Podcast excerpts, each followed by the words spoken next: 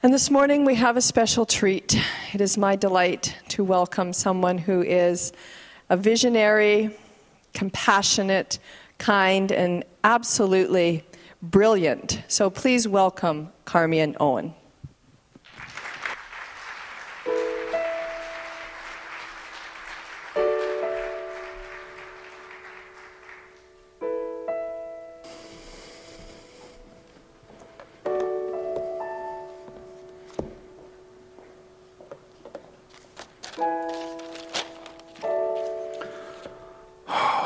Wonderful it is to be here, and how inspired I am by just what is.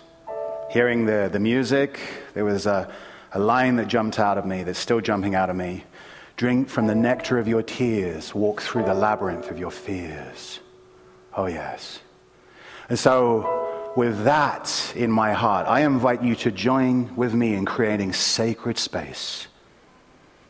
In knowing that prayer works, that there is within this working a magnificent, infinite intelligence. One mind, one spirit, one love. It is God for me. And as I know that, as I recognize that the reality I experience is a product of my entire mind, I step into that knowing. I take spiritual responsibility. I know that God is having its way by means of me, through me, and as me. I celebrate that everyone gathered here is lit up one cell at a time in their own perfect rhythm. I celebrate that there is a wondrous expression today. May I be allowed to be a pristine vessel of consciousness. May God be here so clearly, so lovingly. And so, with a deep sense of gratitude, an unconditional gratitude, I release these words. And I invite you, if any of these words resonate for you, to join me in saying, And so it is. Thank you, Brown. Thank you. Wow. I am so in love with today. I really am. It is just.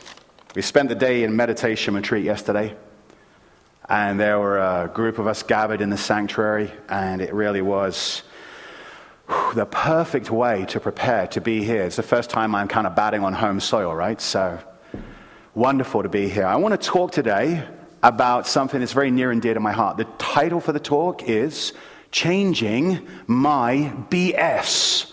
Changing My BS. Belief system, by the way, belief system. You know, I'm I'm not going to talk about the other kind of BS. But when I got asked to talk, a quote came to mind as I started to meditate and I started to go within about what was going on. And I remember, you probably heard this quote, George Bernard Shaw once said, The road to hell is paved with good intentions. Who's heard that before? The road to hell is paved with good intentions, right? And as I sat with that, something came up, something was pushing up around it. And I kind of realized, you know, that's not quite sitting for me. Not quite sitting for me. And what came in through my heart was a slight adjustment, a little tiny tweak, but it's so profound. The road to hell is covered in my BS. The road to hell is covered in my BS. What do I mean by that? Well, I believe it was inspired by something that's been unfolding here at the center. There's been a process that the practitioner corps, the leadership team have been going through called the co creation process. Reverends um, Sutton and Strom, they've put together this approach to group healing and to group growth, to group spiritual inquiry. And many centers are using this, and we have, we've, we've, we've dived into it.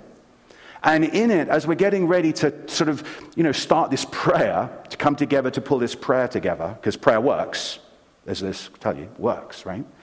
They talk about intentions, and what they say is intentions are always good at their source. Always.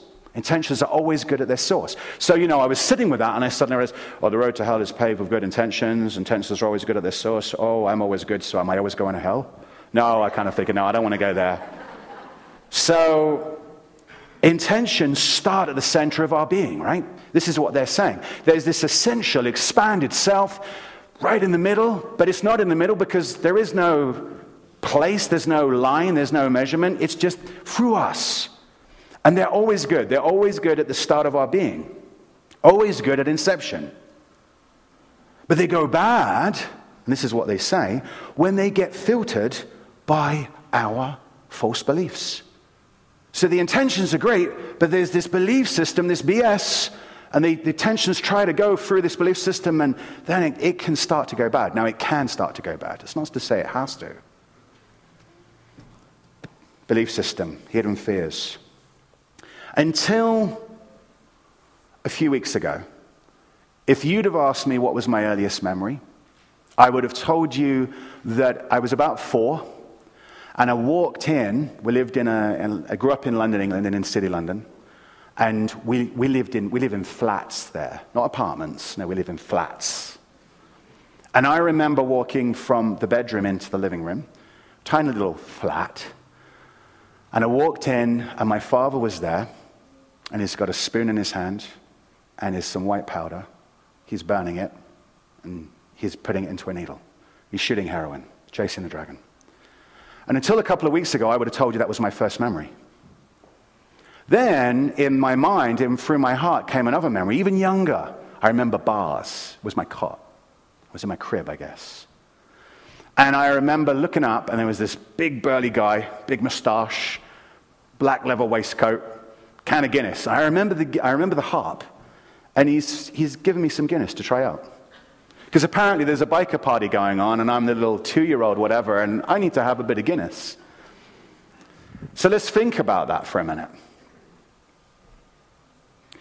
Just imagine what we go through when we grow up, perhaps in the womb, perhaps before the womb, who knows. But we come into this world of forms and effects, and we have people living out their stuff, living out their belief system, casting their BS everywhere. And we may be, you know, underneath that. And I believe when you're, you know, you're zero, one, two, five, whatever, you know, you have no way of processing this information. You have no way of, of knowing what to do with what is going on. And there I am, immersed in this energy that is filled with drugs, alcohol, rock and roll, whatever, but a lot of people running away from what it is that is the truth of their being. I don't believe that you're facing the truth when you're injecting something into yourself or drinking at that level. And so imagine what I must have been immersed in, right? And it doesn't matter what your background is, because that may sound or strike you as pretty harsh, but we all have stuff that happens that gets laid on us, and it can be very subtle. So imagine what goes on when I can't process that. And so I'm having these beliefs modeled for me and laid on me, and I don't know what to do with it. So I take it on and I shove it down, I shove it down. And then I grow up, I get older. You know, I'm five, I'm 10, I'm, I'm 15. I start to go through all the emotional stuff coming up, the hormones, and no idea what to do with it. So there's some more that I lay on, more than I lay on. And before I know it, I'm a wreck. And then I go through this point of suddenly going, whoa, this has got to stop. For me, you know, it's known as the dark night of the soul. I've been through at least one. and maybe there's more. and maybe there's more. And so we grow up, we have this stuff going on. And then as we go through life, we bump into people and we have experiences, right? And what I've come to realize, and this is what the co creation process is saying, is that every person, every experience, every event, every moment is God inviting you to love. To love them, to love it, to love all. It's as simple as that. That's at the core of this, this teaching. And I suddenly realized, oh, look at that. But you know, I have this good intention. There's this God within me that wants to burst forth and it's getting filtered by my BS because I've been, it's like standing on the side of the road, a big truck comes by, you know, yes. And I've got to reach through that. I've got to wash myself off. And guess what? Changing my BS, cleaning my crap off takes practice. It's as simple as that. I don't care who you are. I don't care if you're Anthony Robbins. I don't care if you're Deepak Chopra. I don't care if you're Marianne Williamson or even Dr. Ernest Holmes on the stage. You can't go anywhere and get it. You can't go and arrive and suddenly, ta da! Not going to happen. You may get a peak experience. You may get a semi illuminated moment. You may think you've got it, and that's a big trap. More BS.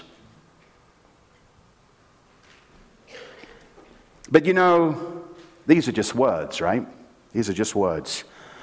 There's a story that really talks about wisdom, because it doesn't matter what I say to you by way of words. And, and even if I tell you that changing your BS is a practice, it goes much deeper than that. There's a man who was working really, really hard. He'd spent a couple of days on working on putting together this project, and he got done. And he, he, realized he hadn't eaten very well because he was starving. And so he decided he'd go online. He would, you know, look for a really good restaurant in the city. So what he did was he looked around and he, he found this one restaurant and it seemed to have it won all of these awards. It had amazing reviews. And like he looked at the bio of the chef, he looked at the menu and he was like, wow, the food is good here. So he clicked on the button, open table, and he said, okay, reservation, rushed Went down to the, uh, I was able to get a reservation because it was just him. Got to the restaurant, and he's told, well, you know, it'll be a little while. We're very busy, obviously, because they were so good, but, you know, please have a seat. And so he's waiting. And he's looking around, and he's seeing waiters are walking past him with amazing food, right? You know, and he's looking at the presentation. It's like, oh, wow. And he's smelling the food, just, oh, just amazing. And then he's looking around at the other restaurant goers and they're getting their food and they're, they're starting to eat and he's looking at their reactions and their conversation. And after a while of this, he, he thinks to himself, he says to himself, Oh, the food is good here. And then eventually, his meal is brought to him.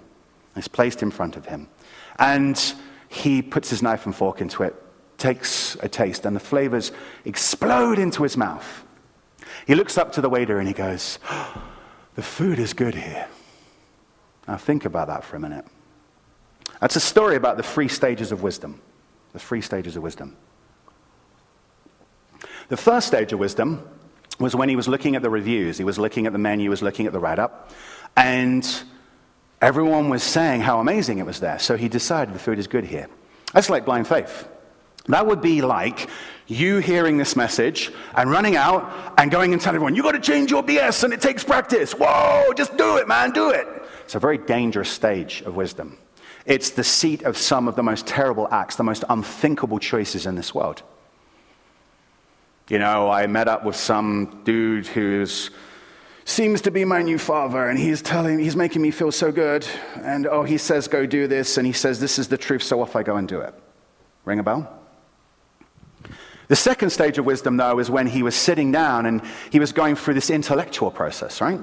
So he was through a process of seeing, smelling, hearing, interpreting, and reasoning. He was deciding, you know, oh, wow, the food was good here. But it wasn't, and well, that would be actually, when you're going through that process, that would be like you hearing this message, you know, and then leaving, and then talking about it later on with your friends, having a really nice debate, and at the end of it, you know, turning around and saying, well, we've decided that changing my BS, it's truth, and this is the truth of how you do it, because, you know, we believe, we think, and these are all the arguments we've got, and we're going to defend that really passionately. That's the truth. That's also a very sort of risky uh, stage of wisdom because you'll see that a lot. Um, you know, if I think over the years in spiritual communities, you know, when um, if someone to a religious community and someone provides an interpretation of what their God is, and it's a hateful God, or they're getting caught in bed with a prostitute. Oh, the, the devil made me do it. To me, that's just a sign that they don't know the God that I know in the way that I know it. It's an intellectual game. And so it doesn't matter what I say to you today. It's still words. But it wasn't until the man ate the food that he had experienced that the food was good. It was only then that he truly knew it was good. And then when he had read Don Miguel Ruiz, The Four Agreements, the fifth agreement, really, really good. This is a great storyteller. But in the fifth agreement, the fifth agreement is simply this don't believe a word that I say. Don't believe a word that I say, but learn how to determine what the truth is for you. And guess what? The only way you can do that is experience it. Doesn't matter what I say to you, you've got to take it on, you've got to experience it. So, Jane, changing my BS takes practice, and changing my BS is also a journey. Dr. Patrick, beloved Dr. Patrick, he talked a couple of weeks ago about the four kingdoms of consciousness, the four stages of awakening. I'll just do a quick refresh. So, the first kingdom is where we're in victim mode, things are done to us. Okay? It's when we're kind of asleep, and we can fall back to sleep, but once we first realize, we start to realize, you know what? uh, this is not working for me anymore. We, we maybe have our dark night of the soul or whatever it is. We suddenly decide we're done. And at that point, when we start to take spiritual responsibility, when we, when we give up blame, we give up blaming others, we take spiritual responsibility, and we start to recognize and realize that the reality I experience is a product of my entire mind, then I can start to recognize, oh, I can create. Prayer works, right? That's what we're talking about here. Every time you come here, prayer works. The reality I experience is a product of my entire mind. And so at that point, I'm in this creative level of consciousness. And you know, you can be aware at this level in health relationships, creative expression, or financial freedom. And you can fall asleep and you can step backwards and forwards. But there's a third kingdom, the kingdom of co creation. And this kingdom is where to go through this door of transcendence from this kingdom of creation to kingdom of co creation, you have to give up control. You have to accept change. So you have to give up holding on to stuff as if it won't change, which includes your BS. Believe it or not. So you've got to give that up. So in the second kingdom, things will be done by you. In the third kingdom, things are being done through you. And my experience is, is to step from that second to that third kingdom, you have to have a daily, regular spiritual practice. There's no ifs, ands, or buts about it. There's no going to an Anthony Robbins you know, conference and getting it. Truly, you have to take on a spiritual practice. It is a journey, it takes time, and there are years and years and years and years of stuff that got laid on you, and then you laid on yourself. So, in that second stage, we're mastering manifesting change. In the second stage, the third kingdom, we're mastering knowing that all are co creating. Because as we recognize the divinity within us, we recognize our own light, we now know what it looks like a little bit better, and it becomes so much more obvious, including all of those peoples and events and experiences that showed up that may have uh, initially rubbed us up the wrong way, including my father, including that can of Guinness. Although I don't think it was the whole can. I was still drunk. And, oh. But you know, we have to go for this first kingdom. We have to be asleep. I had to be a little toddler surrounded in this energy so that I could have this stuff laid on me so that I could wake up. I had to have my night of the start night of the soul. I had to. So that I could be here with you here, be here with you today. It's as simple as that. There's no other way. And as I think about practice, practice to me is simply cultivating the soil of silence so that God can grow through me. Cultivating the soil of silence so that God can grow through me. Not through you. You're going to do your practice, I know, it's all perfect. But for me, I'm going to focus on me. I'm going to make sure that I'm cultivating my soil of silence.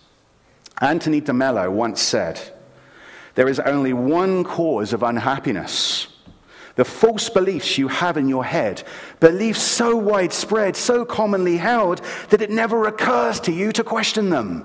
Never occurs to you to question your BS. Are you kidding me, God? Really? Oh, wow, how heavy. But then you suddenly start to experience and feel the light of love coming through you, and it starts to make sense.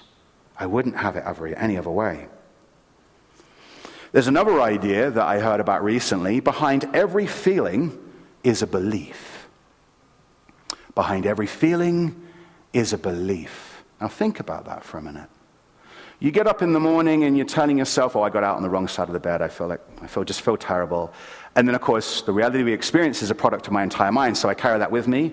And of course, this is just belief. This is BS that's pushing up. This is BS that's pushing up. Then the challenge or rather, the challenge within that and through that is am I identifying with my suppressed BS? So, am I identifying with my feelings? I feel bad today. I feel bad today. Does that mean I am bad? I feel bad today. I feel bad today. I am bad. Spiritual practice, though, chips away at that, right? We practice simply being aware. I was teaching yesterday in meditation a few basic skills concentration, just to keep focused on one thing, mastery of the mind to recognize the mind has wandered, and then through concentration to bring it back, and harmonious awareness. Harmonious awareness because what I want to do in meditation myself is when a feeling comes up, I want to practice sitting with it and being harmonious with it and knowing that's God. I want to sit in my fire. I want to dance with my dragon. I want to feel whatever it is that's coming up, be harmonious, and know that it too is God. It may be filtered by some BS, but it's still God. I want to know that. And you know what? I'm not a master at that. I have to practice. And then what does practice make? Practice makes? Perfect. Yes. There are some people here. Woo! Yeah. So, what happens then if we start identifying?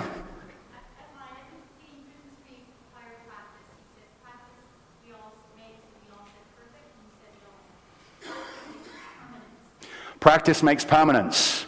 Perfect. So I'm going to practice feeling bad today so that that can be a permanent thing, although that's a perfect segue into the next line. What does Science Mind say about changing BS? Well, actually, Dr. Ernest Holmes, bless that man, doesn't say BS in the Science of Mind. But he does use one of the words. He does say, Our belief is that anything the mind thinks, it can unthink. So, just to counter that, the danger, well, not the danger, but the trap, the trip there, practice makes permanence, is you can start to believe, well, you can start to beat yourself up. Oh, I practice feeling bad today. Oh, it's permanent. Oh, no. Well, no, that's not the case. Anything the mind thinks, it can unthink, right?